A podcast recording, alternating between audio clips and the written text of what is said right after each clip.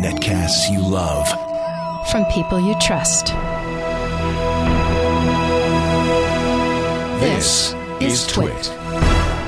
Bandwidth for This Week in Law is provided by CacheFly at C-A-C-H-E-F-L-Y dot com. This is TWiL, This Week in Law with Denise Howell, episode 100, recorded February 18, 2011.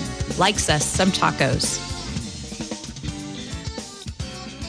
This episode of This Week in Law is brought to you by Squarespace.com, the fast and easy way to publish a high quality website or blog. For a free 14 day trial, go to squarespace.com slash twill.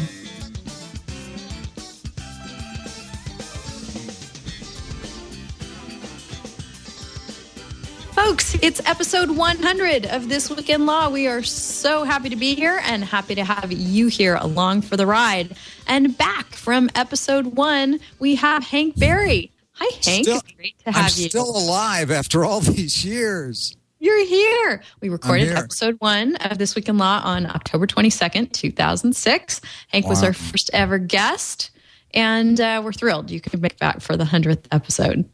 Great to be here. So, Hank, for those of you who are not familiar with him, is a lawyer at Sidley and Austin in Palo Alto, right? In the Silicon Valley office. Yep, we started with three people uh, December 1st, 2009. We're up to 28 now, and we're having a great time. Congratulations on that. Uh, you you may be most familiar, perhaps, with Hank from his involvement as CEO of Napster once upon a time.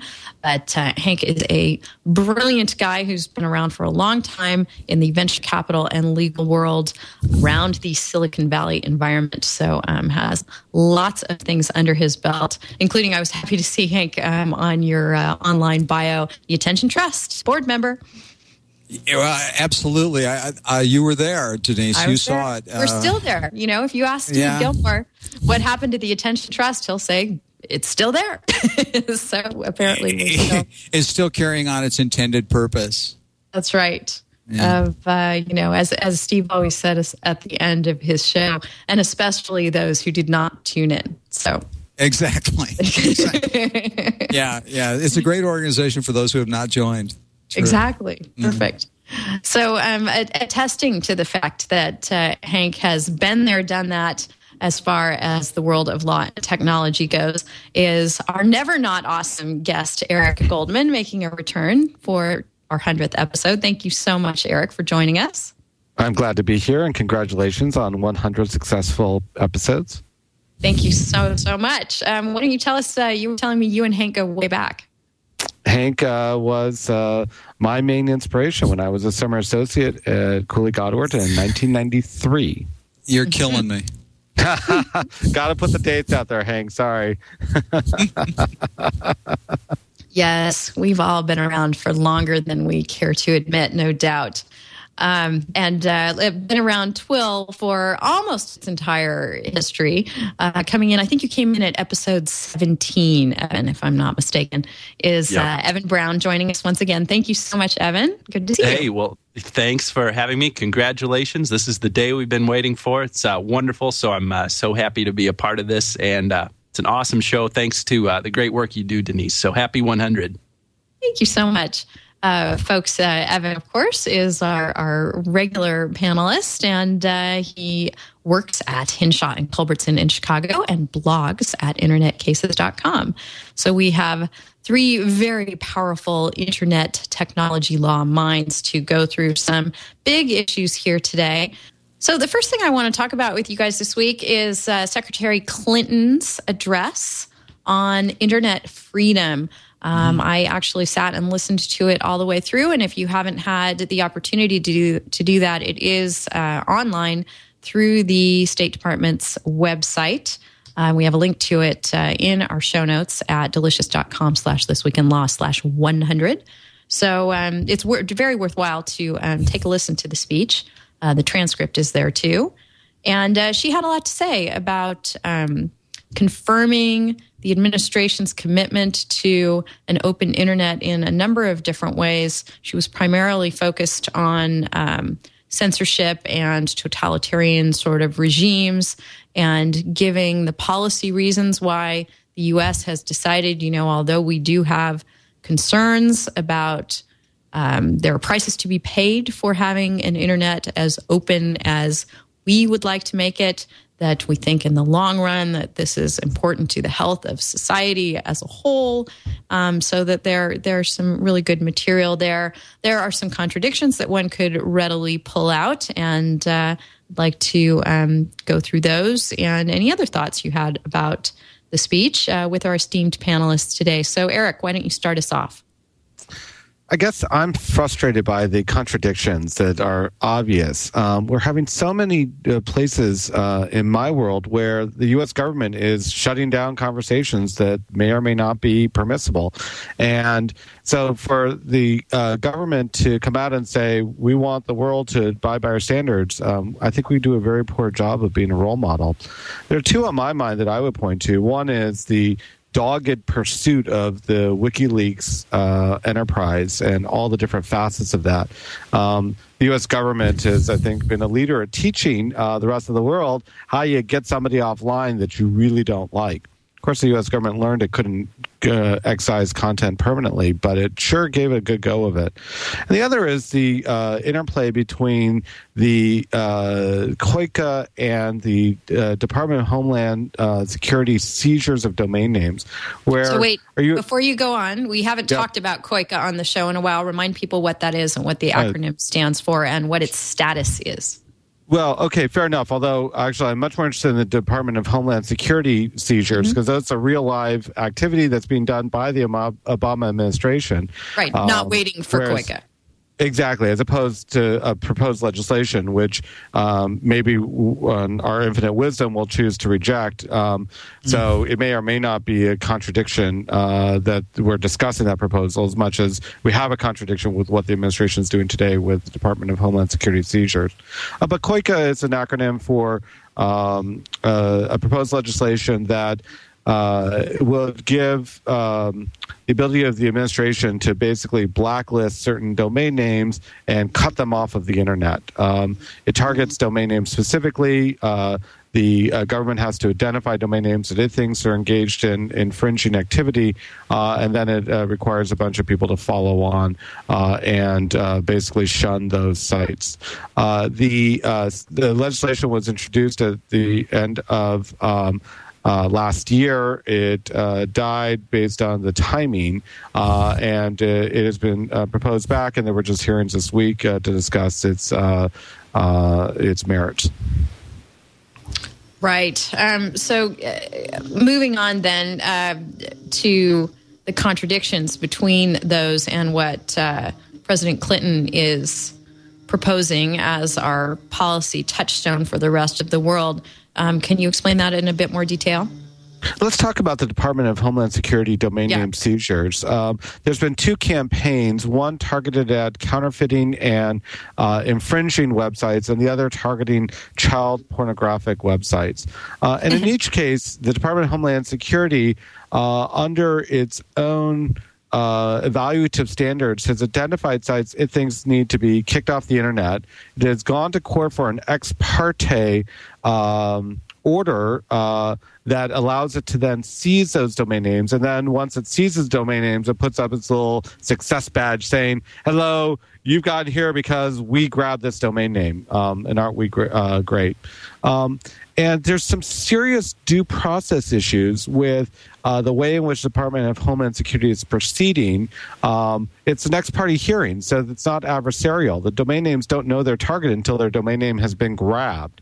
Um, and there's deep issues uh, about uh, uh grabbing a domain name, which effectively uh, means that they're shutting down that conversation. Um, and some might call that a prior restraint. We might call it other types of um, uh, First Amendment violative activity. Either way, um, what we have is uh, it, without the uh, publisher being notified, they're being kicked offline um, in ways that seem to transgress the kinds of spirits that we thought uh, spirit that uh, we thought that uh, um, uh, that Clinton was articulating in her talk. Um, one last example of how bad it gets when uh, the uh, government makes uh, these ex parte seizures. Um, uh, Torrent Freak reported that one of the particular domain names that was seized was actually being shared by 84,000 websites. Um, uh, I'm still trying to understand exactly what happened. Let's take that as true for a moment. What it meant is all those websites got kicked off all on an ex parte basis without notification, and potentially most or all those websites had done nothing wrong. Love my little slip of the slip of the tongue back there, where I called her President Clinton. She is, of course, our Secretary of State. She was looking very presidential in this speech, though. Uh, Hank, what were your impressions? Well, uh, the twenty-five million dollar figure I thought was um, sort of laughable. I, I, I think that if you're going to have what you call a freedom agenda, and you're going to go down this path of saying to the world that we are the example, then you really ought to step up. But I agree with what Eric said as well. It's everyone's for internet freedom until they're not, and when they're when they're not, it's uh, generally involves political or commercial interests. And uh, you know, I've spent a lot of time in the last couple of weeks working with some Chinese companies, and I've I've been struck about uh, you know how how similar uh, the attitudes are in the United States and China to these things. We sort of point to China as being the place where uh, internet freedom is the worst, but on the other hand, uh, it's a very predictable system of regulations. You can work with it, whereas over here, it, it uh, as Eric just illustrated, it seems kind of ad hoc and uh, no one wants to talk about it. It just goes on. So I, I, that concerns me because I am very much for uh, an unregulated internet and uh, believe that the speech, even anonymous speech, is really important. Right. Uh, for them to even uh, put $25 million out there, uh, you know, I mean, obviously it's a lot of money in some contexts, but in the context of, say, you know, your work as a venture capitalist, it's, it's certainly when we're talking about the global scope and import of the issues Secretary Clinton discussed, um, it's really just a tiny, tiny drop in the bucket of, of what could be applied to this cause. Right, and that that makes me wonder how serious about it they really are. You know. Mm-hmm. Absolutely. Um, Evan, in our last episode of TWIL, we were talking about these national security letters that uh, have gone out since uh, 2006 under the Patriot Act, um, some 200,000 of them. And the uh, one note that struck me in Secretary Clinton's address was her um, sort of patting the U.S. on the back for it's being able to balance security concerns against transparency concerns and free speech. And uh, uh, she makes the assertion that here in the U.S., you know, we can feel good about the fact that um, our security measures are all done under the rule of law and subject to appeal. Well, I think that uh, those national security letters are a great example of um, something that is absolutely not uh, done under at least an appellate sort of uh, rubric. Uh, would you agree? And, and what do you think of her assertion? Well, yeah, I'm glad you mentioned that because that is a good example where there is, you know, a contradiction that we've been talking about, trying to identify uh, some of those things that are that are contradictory or maybe a bit paradoxical in in what she's saying. And and as I, um, you know, said when we were talking about this in the earlier episode, there's there's certainly the need for a lack of transparency in certain um, investigations. I'm starting to sound like a broken record because I talk about or I say that so much, but it's just mm-hmm. the sheer volume that really makes it uh, so so scary. And you know that there's something dark and, and foreboding uh, happening here. Along those lines, something that shoehorns into this this notion here is something that I picked up on in her talk, and it's her mention of, of WikiLeaks. And I was mm-hmm. glad to see that she put the emphasis on the the badness of the WikiLeaks incident being uh, the the initial um, unauthorized access and gathering of this information. I guess what uh, private first class Bradley Manning is accused of of having done. So without uh, I mean, certainly she's not going to say WikiLeaks is a wonderful thing, and you know, go WikiLeaks, and everybody should should donate and all that stuff if you still can. Um, I think she does a good job of being sensible about that and uh, striking an appropriate balance between uh, transparency and openness uh, in a way, uh, and, and, she accomplishes that by putting the emphasis on the real bad thing that happened here which was the, the, what happened in the first instance with the, the gathering and disclosure of this information, not the means uh, by which it was distributed. So I was pleased to see a certain amount of uh, moderation on her part when it came to that. Right. If Secretary Clinton had been familiar with Professor Goldman, she might have said that uh, the WikiLeaks scenario, I, I, thought her handling of that issue was pretty good in the address, is not an instance where cyberspace exceptionalism should be applied. That, uh, you know, this was a crime, a taking of unauthorized, secure government information, and the means that the crime was carried out is sort of irrelevant in the larger context. Um, Eric, what do you think about that? Uh, fair enough. I mean, I, uh, let's stipulate that a crime occurred, although um, I need to know more to, to reach that um, conclusion with confidence. Um, mm-hmm. I, still I come back to my earlier point that uh, the pursuit of uh, WikiLeaks and the way in which the government co-opted uh, private entities to do private censorship uh, struck me as um, the problematic piece. And uh, and as I said, what we what we're doing is we're teaching all the other countries this is how you go and kick off content you don't like. And from my perspective, that seems deeply troubling. Yeah, indeed. Uh, Hank, any further thoughts on this before we move on? No. All right. So, um, one of the things I put in our show notes for folks to take a look at because um, they're just very interesting points that you make. It's uh, they're not terribly current. They're from a talk that you gave in April of last year. Copyright yeah. at 300, the anniversary of the Statute of Anne.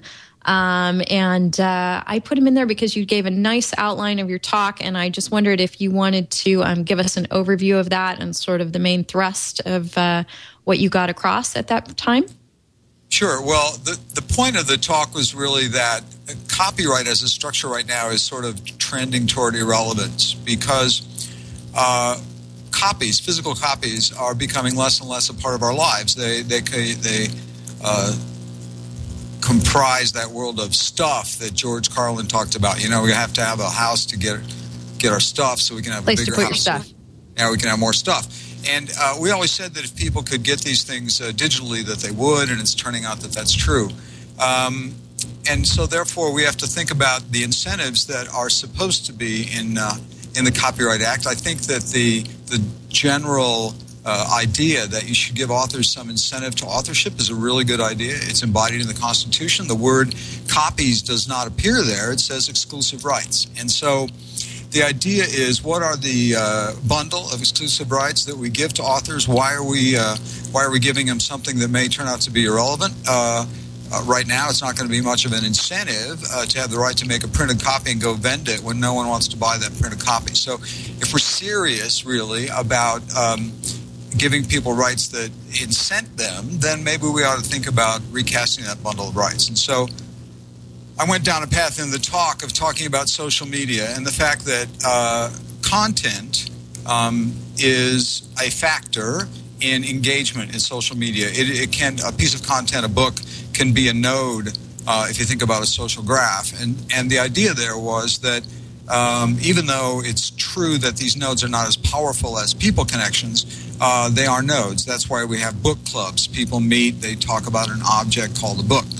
And the question is just, uh, and I sort of posted uh, a little bit uh, in order to get people talking, was well, why don't we have a new statutory right to, uh, I called it a right of community.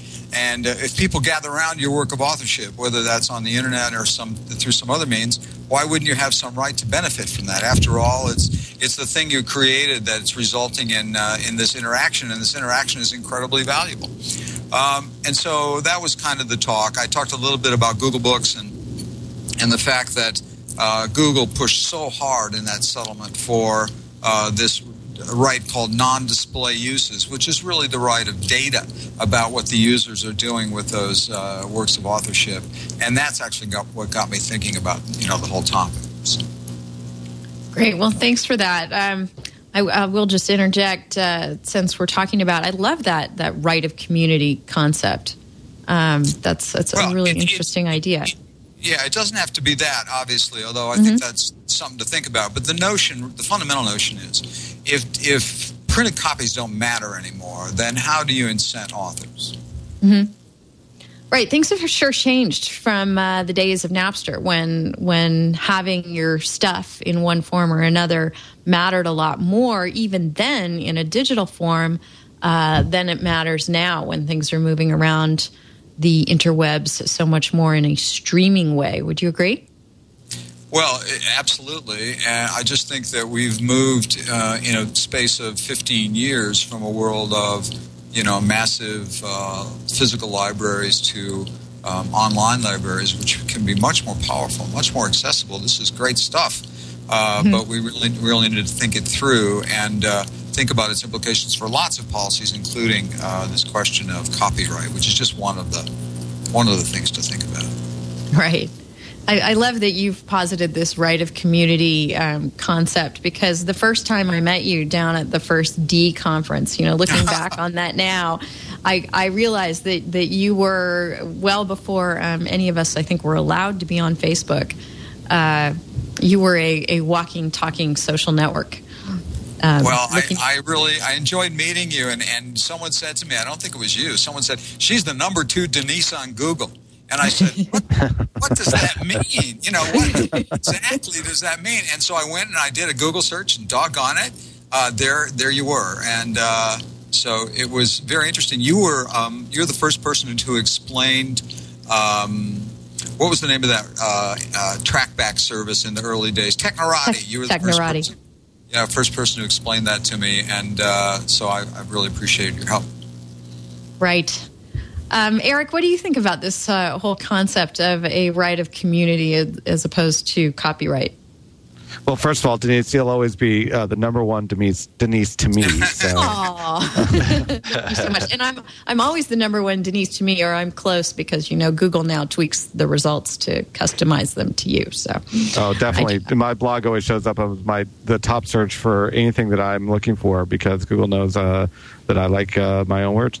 So, right. um, you know, uh, actually, I think uh, what Hank's describing really gets at the heart of. Um, the incentive issue, uh, both in copyright and frankly in trademark, um, that we're wrestling with. Um, and we don't have a good way of resolving it. I'm not sure if a new right would solve it, but I think the question actually really focuses us on uh, the right issue. When I teach copyright and trademark in my IP survey class, I talk about um, how uh, the IP owner is trying to extract revenues not only from the direct sale, but from all of it, the fans that are generated from the uh, the the uh, work that's protected by intellectual property, and uh, we start to, to explore um, how uh, this fan community can uh, be both motivated and discouraged through the application of intellectual property laws. And so um, I actually think it's a great business law question. Um, how does a IP owner cultivate and extract cash from a group of fans? Um, and it might be the answer is that by letting go of intellectual property, they get more cash value out of their overall fan base. And that may be an empirical question. It may vary by uh, IP owner, but I think it's the right question to be asking for in so many of the cases that I t- teach in the class. Right. Well, we have a lot more to discuss, and uh, I want to get next into talking about Taco Bell making lemons out of lem- or lemonade out of lemons, or maybe they're somehow making tacos um, out of a lawsuit. But before we get to that, uh, I want to thank our sponsor for this show, Squarespace. Uh, this episode is brought to you by squarespace.com, the fast and easy way to publish a high quality website or blog. I mentioned on one of our recent shows that I had helped a friend set up her Squarespace site, and that is now up and running. And you can go see what we were able to accomplish um, very quickly and using all the preset templates there. She is a not very internet savvy person, but she was able to completely come in and take over the site. You can check it out at lorrisworld.com, L O R R I S world.com. Um, and I have no compunctions about sending tons and tons of traffic her way because one of the things that Squarespace does is optimize its bandwidth for users to make sure that it's extraordinarily difficult to bring someone's site down. So um, if you want to check out the site that we cobbled together, and she, of course, used her offer code um, to be able to use a 14 day trial by going to squarespace.com slash twill. Make sure she really, really wanted to sign up for the service. Uh, the basic service is just $12 a month, and you can get more bandwidth, bandwidth and more bells and whistles for um, different tiers of service above that. But uh, the $12 a month service is really, really powerful. There's a lot that comes with it, probably most that most users would need. The UI, as uh, we demonstrated when we set up her site, was completely easy and intuitive to use. You can drag and drop things around in a really nice way. You can move quickly from editing the text to editing the actual structure of the site. There are hundreds of design templates to choose from, and you can just sort of try them on. It's like a fashion foot show for your blog. You can uh, click a button and change the entire look and decide exactly, you know, what sort of look you're going for and then tweak it from there.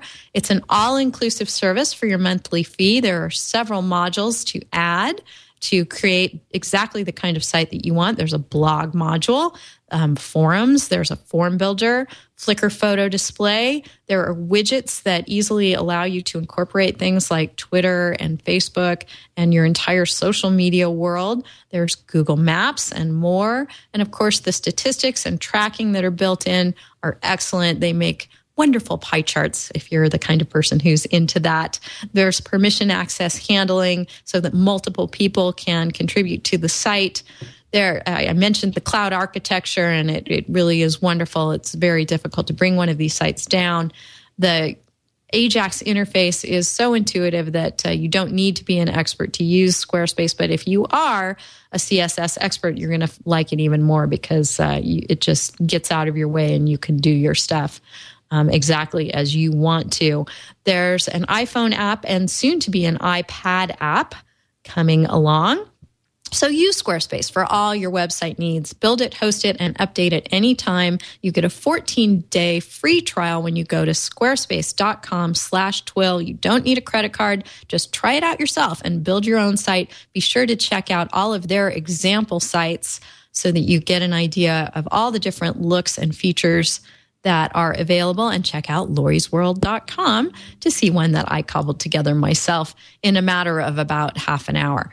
Uh, that's squarespace.com slash twill. Thanks so much for your support, Squarespace.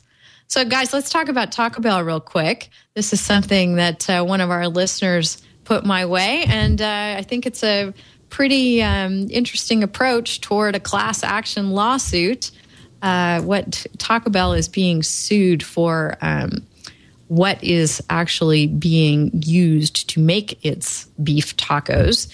Yeah, and who wants to know, who wants to know this is the question. That's right. exactly. it's you don't know want to know how sausage is made. You don't want to know how Taco Bell tacos are made. All I know is that when I was pregnant, all I wanted to eat was In and Out Burger and Taco Bell. So absolutely near near and dear to my heart. Um, they are being uh, sued in a class action sort of way about the beef. But uh, rather than just sort of lay back, I'm not quite sure why they've decided to do this, um, other than just from pure PR. I suppose it could pay, play some role in the lawsuit, but uh, they are. Um, offering all kinds of incentives and bonuses to folks on Facebook for coming along and liking the site. And they've picked up an additional 100,000 likes. Um, Eric, do you see uh, social media starting to play a larger role in lawsuits as they unfold um, from a sort of we're a good guy standpoint? Well, so first of all, um, if viewers don't know, I'm a vegetarian, and so for me, the idea that uh, there's battles over what is beef is just a little bit uh, foreign to me.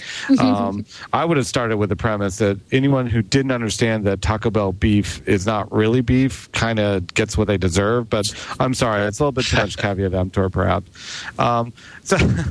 But I, I, mean, I do think that we're seeing uh, an interesting new way of battling back against these false advertising lawsuits. Um, if you think about it, most false advertising lawsuits are designed to fix a, a marketplace um, misperception um, about a problem, and they could be extremely damaging, even if the uh, the defendant wins in those cases. Um, you know, there's this cloud of doubt over the authenticity and legitimacy of the content that's being produced by the advertiser.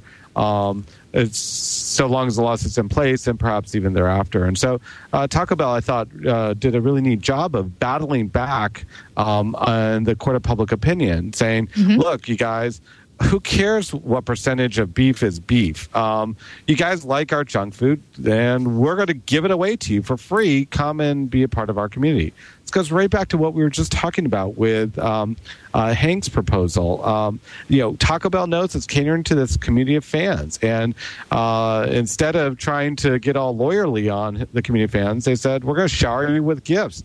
Be loyal to us some more. I thought it was brilliant. Evan, do you see? Sorry, go ahead, go ahead. Hank. I was going to say you get a crunchy seasoned beef taco for, for just for liking Taco Bell. It's fantastic. It is. Gonna have but to go over it, there. Hank? Sorry, uh, I have not personally taken advantage of the opportunity. they but they I'll wouldn't. You, have, I, I, it wouldn't like be as good this, as those tacos we had at D though. Oh, that is true. Um, but, we, but three, but three thousand dollars cheaper. You know, yeah, that's true. So, uh, so Eric, I, I like this uh, question, maybe issue of uh, paying for likes on um, on Facebook. So, what do you think about that? Uh, great question, and we could try another way where uh, advertisers are being allowed to do the sponsored stories on Facebook, which are also basically pulling out status reports, and uh, the advertisers paying to uh, show them. Um, and uh, Facebook definitely raises a bunch of questions about what is advertising and when is something that is uh, an editorial decision also commercial enough that we treat it like an advertisement.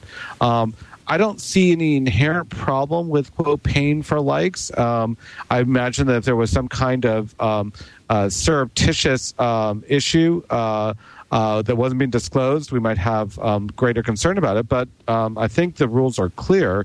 You, you, get a what was it, crunchy seasoned beef taco um, eh, for a like. I, I, mean, you know, that's an open market transaction. I think mm-hmm. the hard part is that many people um, may not understand that when you like something, a bunch of extra things happen in Facebook's database. And so, um, though we might view it as a fully informed economic transaction, um, I personally would need to be bought with something much more expensive than a crunchy seasoned beef taco. And of course, it would have to be vegetarian as well. exactly. Well, according to the lawsuit, it, it mostly is. um, uh, but I'm sorry, Denise. Just to be clear, there yeah. in my world, there is a difference between mostly vegetarian and vegetarian. It's yeah. kind of like off the cliff. right. Got it. Um, Evan, I'm I'm a little worried when I uh, think about this whole issue um, that Taco Bell is um, engaged in incentivizing these likes in an effort not just to build public opinion, but to build public opinion among potential jurors. Yeah, that's a, that, that's a good point. I mean, there's there's no doubt that there's a lot of attention anyway on on all of this, and so what makes it more complicated in that uh, situation there is they're actually giving something of value to these potential jurors. So you know, mm-hmm. there's there's certainly nothing wrong with them doing PR or, or whatever for uh, to whomever it is that's going to get that message. But what what complicates it definitely is is giving stuff away, actually giving some consideration for you to you know think of think of um, Taco Bell in a in a positive way. Hey, you Evan, know, hey Evan, hey Evan, yeah. can I join on that? Um, sure. Would in part of voir dire, would uh, you kick off a juror who actually did uh, like the uh, face, uh, the on Facebook to get the taco? Oh Is yeah! Not only would, would, you do that, but you would send a subpoena to Facebook and get their whole profile List. information. Yeah. You know, yeah.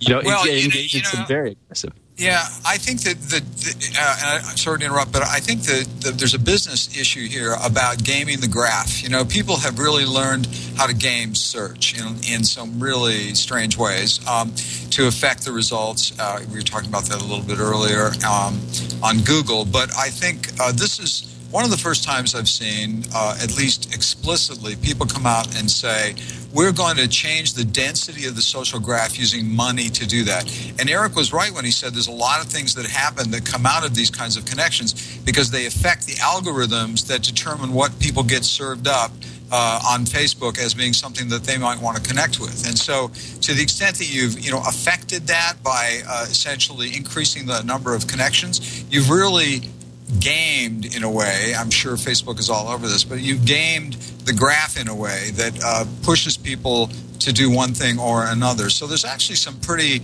savvy advertising and uh, cultural um, manipulation is too strong a word, but uh, cultural uh, attention being paid here. I think. Right. Um, unless uh, anybody else has any uh, crunchy seasoned beef comments to contribute along these lines, um, I'd like to move on to uh, something that Eric contributed, uh, wanted to talk about today, and that is Microsoft's new trademark policy. That is a Google style policy toward keyword ads. You want to tell us about that? Yeah, so uh, for seven years or more, we've been battling over uh, key, uh, search engines selling trademarked keywords to advertisers. So uh, Coke can buy the Pepsi keyword and display a Coke advertisement to anyone searches for the word Pepsi. Um, and uh, let's put aside for a moment whether the advertiser is committing trademark infringement by purchasing that uh, that keyword. Um, that remains to be a more complicated question. Um, but a number of plaintiffs have gone after the search engines for selling those keywords uh, to an advertiser uh, for these uh, co- usually competitive purposes. Um, Google, for a long time, has had a idiosyncratic policy. They've said effectively, um, trademark owner, if you're unhappy about our sales of your trademark as a um, uh, keyword, uh, tough. What we'll do for you is we will block your trademark from showing up in the ad copy, but we're going to keep selling the uh, trademark whether you like it or not. Mm-hmm. Um, and other search engines have said, uh, no, we will actually disable uh, those keywords so that they cannot be purchased uh, whatsoever um, including Microsoft and Yahoo. Um, now, Microsoft and Yahoo have basically merged into one entity for this purpose. Um, Microsoft is handling Yahoo's ad sales in this area. Um, and Microsoft just this week announced that it's going to change its policy to become just like Google's. Um, so they're going to now uh, refuse trademark owners' requests to stop selling the trademark as uh, keywords for advertising. And I thought this was interesting in a couple of fronts. First of all, it shows how much progress Google has made in clarifying the legal framework. Um, but also, it raises some question whether Microsoft is getting a little bit desperate. Um, this is clearly uh, going to increase their revenues from their search engine advertising uh, uh, offering. And I wonder if they're making just a pure cash grab here in ways that we're not used to seeing Microsoft doing. Whoa, whoa, whoa, whoa, whoa, whoa, whoa. So you use this phrase clarifying the legal framework. Google has made progress in clarifying the legal framework. They've made progress in getting things to go the way they want it to go. Okay, that's what they've done. And uh, I think we have to give some credit to Microsoft here. I, I don't suppose I'd normally be in that position, but this is this, this is a group that has really, over time, taken, I think, a very thoughtful approach to everything they're doing on the uh, intellectual property front, and I think that they've tortured over it a little bit. I know some people that are there, and uh, and they've come out with policies that I think have been very thoughtful, and they've changed them uh, only when um, you know things got quote unquote clarified over a long period of time. So, um, and by the way, I have this uh, strange little um, thing going on with my eye, so apologize for that. But um, I think I think it's really uh, you know to just say that Microsoft is desperate is um, it's not good. I think that they're they they've uh, moved from the position that they had over a long period of time. And and, the, and I think to their credit, I think they've been thoughtful about all these issues, copyright, patent, uh, whatever you want to say. To my view, anyhow. Right. Well, this is certainly a sweet spot for your blog, Eric, the technology and marketing blog, as we are right at the the crux of tech and marketing uh, with keyword ads. Um, do you do you see any? Um, uh, how do you think this is going to develop going forward? Uh, I, I, personally think we're at the end of these battles. Um, mm-hmm. We've had a number of lawsuits over the years, um, well over a dozen different uh, challenges to Google's practices. Um, they're not complete, but I think that we're nearing the end of it. And so I think we're just going to move on. I think we're going to find, trademark owners are going to find some other interface to freak out about, uh, whether it's the way that Twitter allows uh, its ad sales or Facebook allows its ad sales or something like that. I think that we're going to look in, uh, back at uh, the 2000s and uh, you know into 2010 as a time when trademark owners really got uh, overzealous about uh, their rights in the search engine context. And I think you know 20 years from now we'll look back and say, what in the world were they worried about? Why were they freaking out so badly? Um, so in that sense, I think we're we're at the end of this process and moving on to the next freak out. All right. Well, let's move on to uh, something that might or might not make some of our listeners and viewers freak out uh, when they think about it because it's not something you think about every day. It's also our tip of the week. This will be our last story. And it's a story from Ed Bott at uh, the Microsoft report at ZDNet called Who Owns Your Digital Downloads? Hint, it's not you. And Ed, Ed's point is something we've discussed on the show before that uh, the ownership rights that you might think that you have in something that you've bought from either Amazon, if it's a, a, digital artifact from them, or from iTunes, or from eMusic, that the terms of service around these things really specify that what you're getting is is not a file that you have ownership rights in, and this leads to some really weird things when you try and do um, things like sell an iPod that is loaded up with stuff that you've downloaded from iTunes. Um, but what you've gotten from these folks is a license and how those licenses play out when you go and try and do something like sell an iPod. Um, it makes for some interesting discussion. But the tip here is just that. Uh, you know, hint it's not you, as Ed says that uh, there is this language, this language in the licensing agreements that specifies that uh, these things that you are uh, possibly building up your library um, and again, we're moving away from this kind of a world where things are these digital artifacts that take up hard drive space and more towards a streaming uh, environment, as we talked about earlier today. Um, but it's it's bears noticing and paying attention to um, that your rights and things from eMusic and Amazon Music and iTunes are going to be different than if you go and buy a CD. And Ed's takeaway is so go and buy the CD. But is that really a realistic uh, thing to be telling people? I mean, it's like, you know, okay, well, then let's also just go back and watch some Archie Bunker while we're at it. What do you think, Hank? Well, there's a whole line of cases starting uh, with uh, in the 30s having to do with uh, people putting restrictions on sound recordings, and uh, you know they started out saying no, you can't, and but I think we're in a way we're past that now, and I think it's clear to everyone that these are licenses. You have limited rights in them. There is no first sale associated with them. The the real tragedy of this, of course, is that for record company accounting purposes, they account to their artists as if these are uh, sales and not licenses. Most record contracts provide for a 50 50 split on license revenues and only like a 90 10 split in favor of the record company on, on, uh, on sales. And so uh, even though you, you think you've got a license and the record company says to the vendor that they're giving a license, um, you know, they account to the artist as if it's only a retail sale. There's been some court cases around that, and we'll see how it turns out. But, um, you know, I, I, I don't know. It doesn't bother me that much. Does it bother anybody else? I think it's bothering people less and less. Um, you know that they are figuring out how to um, navigate this world, and that there's less friction around um, what you can do with certain things. Although um, Eric may disagree with me. Do you, Eric? Uh, you know, um, I look at this actually really as a marketplace issue. That if people mm-hmm. understand what they're buying and they make a good smart, informed choice for themselves. Um, I don't have a problem with saying you can buy 100% rights, or you can buy uh, 90% rights, or you can buy 70% rights um, based on whatever you value. Um, it, that's not the reality we're in, unfortunately. And so the theory sounds great. In practice, I think there's still many people who think when I mm-hmm. download uh, from iTunes, I'm getting the exact same thing as if I ripped that same music from my CD. So we're not at the point where I think consumers are making the right choice for themselves, um, uh, fully informed. Um, perhaps that will change over time. Perhaps uh, the new generation, whatever that means, uh, will understand that um, a download is a restricted version, and that's all you get to do with it, and uh, you know that's the deal.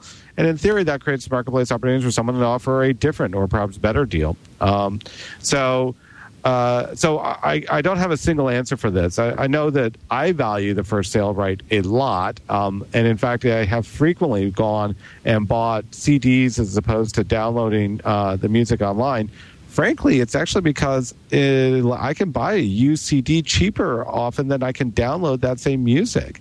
Mm. Um, so there's a weird price inefficiency that uh, the cost of the physical object uh, used plus shipping is often cheaper than a fresh download of the bits. Um, I don't know when that will change, and as time, as fewer CDs get get released in the marketplace, perhaps that will f- fix itself. Um, but uh, you know, the first sale is great. I buy used uh, content all the time, and uh, oftentimes for less than I would have had to spend to to download.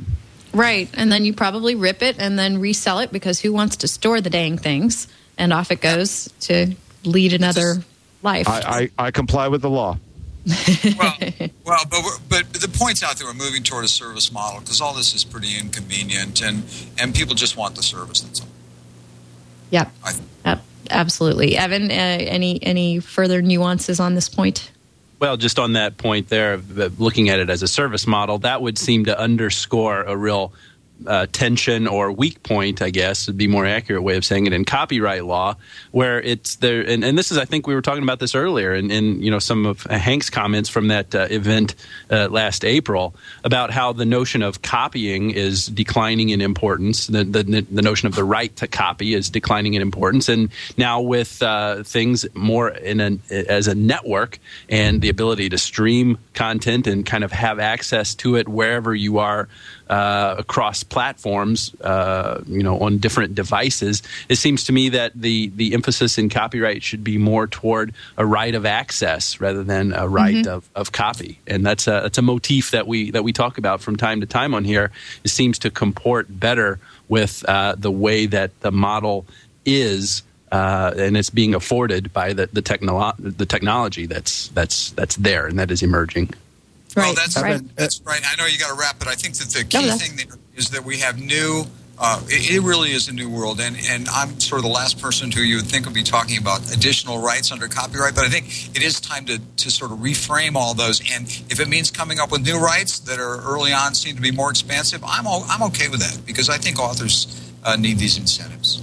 That's what hey, I was going to say. Is on your next trip to Washington, Hank, right of access, right of community. We look forward to to you swaying our lawmakers. Uh, if I can just jump in briefly, uh, just to mention, I, in a sense, we do already have the right of access, and that's the uh, anti-circumvention laws and the DMCA. Um, and we're seeing a hmm. number of copyright owners use those provisions to do exactly what you're describing, to control access to a server uh, that contains their uh, copyrighted material. Yep. Yeah, but, that, but that's that's that's lame. That's ad hoc. That's uh, you know, it's a real stretch. It's a real stretch, and that's why we need to con- reconsider the law. I think. Yeah. Yeah. yeah. Um, I have a couple of resources of the week to toss out there, and uh, we'll mention that yes, people who are who are uh, ticked off or find their expectations uh, not met with respect to their digital downloads and what they can do with them might uh, use ripoff.com, which uh, Eric has a great post up on his technology and marketing law blog right now that we didn't get to in our story, but I uh, in our stories today. But I encourage you to go read. Um, hey, D- another Denise, thing, uh, Denise, I'm sorry, yes. you, you, mean ripoffreport.com? I'm yes, sorry, ripoffreport.com. Sorry, sorry. not ripoff.com. um, yeah, President like, President Clinton goes to ripoff.com. exactly. Um, that uh, yeah, this looks like the, the the current iteration or the next generation of consumer reports is ripoff report. But there's so much good stuff over on Eric's blog. Um, one that I want to call out as our one of our resources of the week are uh, your report on the top five cyber law developments of 2010. Eric, I think uh, if anyone hasn't checked it out yet, they definitely should. It's good context for where we are now. And uh, also, I want to point people toward um, Doc Searls' blog, where he has a great post up this week called The State of the Room, V R O O M. Um, just a great big aggregation with commentary on uh, stuff going on in the vendor relationship management arena, which we've talked about on the show a lot, um, trying to shift people's way of thinking about data and its control. Um, to the user as opposed to what you have with various uh, vendors and what they can do with it. So um, definitely check out uh, the latest from Doc Searls putting it all together over on his site. And uh, I'll just go around uh, one time and see if you guys have any closing final thoughts as we wrap up TWiL 100 here. Hank? I just want to say congratulations, Denise. It's a great, it's a great show. You've done a great job. Thank you so much. It's great to have you back, and I uh, hope we don't have to wait another hundred episodes to do so. In the meantime, uh, folks, Hank is on Twitter. He's Hank Barry over there. Go follow him, and uh, it's definitely. I think I have worth- three followers now, maybe Good. four. Well, I just followed we- you today, Hank. oh, okay, Yay. thanks. well, you've got to tweet a little more. You're a little few and far between with your tweets. We'd, yeah. we'd love to hear more from you. So, because you always have brilliant things to say, so uh, let let us encourage you to um, to share more of them with the world in that format and whatever other format, including being here on our show. We really loved the chance to talk with you today. So, thanks so much. Great to be here. Thank you. Eric, uh, never not awesome to have you. So glad you could join us again for the show. Oh, thank you so much, uh, and what a treat to be on the hundredth uh, episode. Uh, you know, I feel like I should have brought out my uh, pom poms or my um, kazoo or something to uh, celebrate properly. Um, but uh, another great show, always a pleasure. Um, it's you, you do this, this whole series has been fantastic. Thank you so much. And I promise the next time I'm up in your neck of the woods when I offer to take you to lunch, it'll be at the local Indian restaurant and not Taco Bell. Fantastic. I will even treat. Thank you so much. Uh, folks, go uh, check out Professor Goldman's uh, Technology and Marketing Law blog, and you can follow him on Twitter at Eric Goldman. And Evan, thanks so much for being here today and for so many TWiLs. It's great to wrap up the 100th show with you.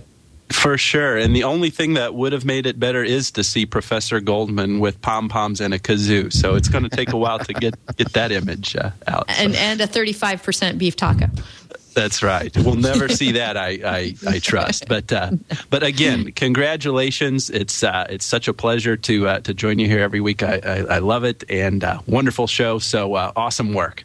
Thank you so much, and awesome work to you too. And uh, we'll end this Mutual Admiration Society by uh, suggesting that folks continue to follow along with your awesome work during the week at internetcases.com.